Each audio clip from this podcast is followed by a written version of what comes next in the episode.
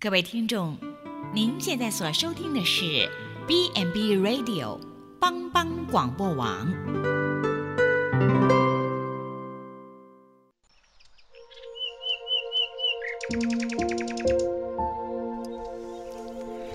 一日之计在于晨，一天的开始，愿你有好心情面对每一件事。今天的能量就在土鸡早安咖啡。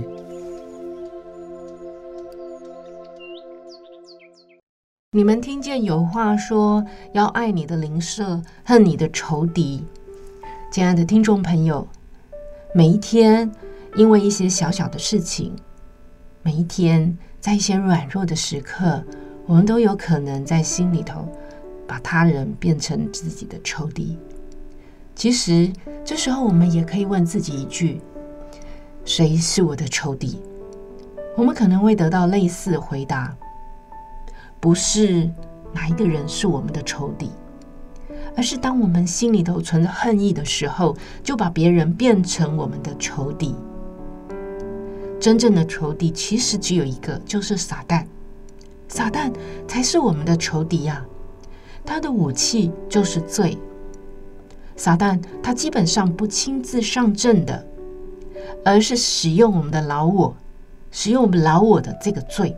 使用这个败坏的世界的罪来攻击我们。在今天一开头的经文当中，耶稣的这句话原来是从旧约出来的。旧约说：“不可以报仇，不可以埋怨你本国的子民，却要爱人如己。我是耶和华。”在这里，上帝并没有教导我们恨仇敌。旧约里头的立位记。当中关于仇敌也没有提到恨仇敌的说法。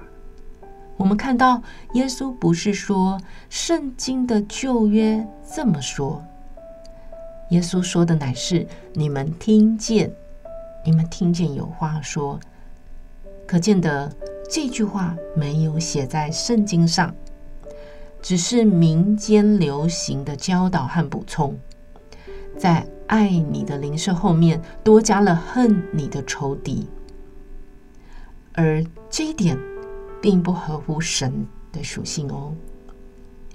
想想在雨天的时候，我们每个人都得到雨水的祝福，不是吗？哪怕只是那些只相信大自然、不相信、不感激天父降雨赐福给他们的人，圣经上说。神让太阳照好人，也照歹人，就是这个意思。虽然爱仇敌不会是一件合理的事，但是我是要效法神，就要照他的样式爱仇敌，善待那些拒绝贬损我们的人。在一个追寻自我利益的社会，爱仇敌不是一件容易的事。要向仇敌行善，太强人所难了。因为我们自然的倾向就是自我保护和报复啊。但是圣经的原则让我们看到，当我们选择相信、信靠神，选择把自己的利益放下来，依靠服从神这件事情优先，然后把我要做的。把别人当做仇敌这件事情放在后面，我们会慢慢的改变哦，而且可以一步一步的分析出理由，重新的评估自己的动机，甚至最后还愿意放弃自私自利的人生观。亲爱的朋友，这就是谦卑，这就是顺服神。这样的人要他不活在神的爱与祝福当中，实在是不可能啊！因为我们的行为和信心会决定了我们接受神的祝福有多丰盛。最后和大家分享神的话，在箴言的二十二章四节，箴言二十二章四节说：“敬畏耶和华。”心存谦卑，就得富有尊荣，生命为赏赐。盼望我们每一位都来得到神大大的祝福。平安。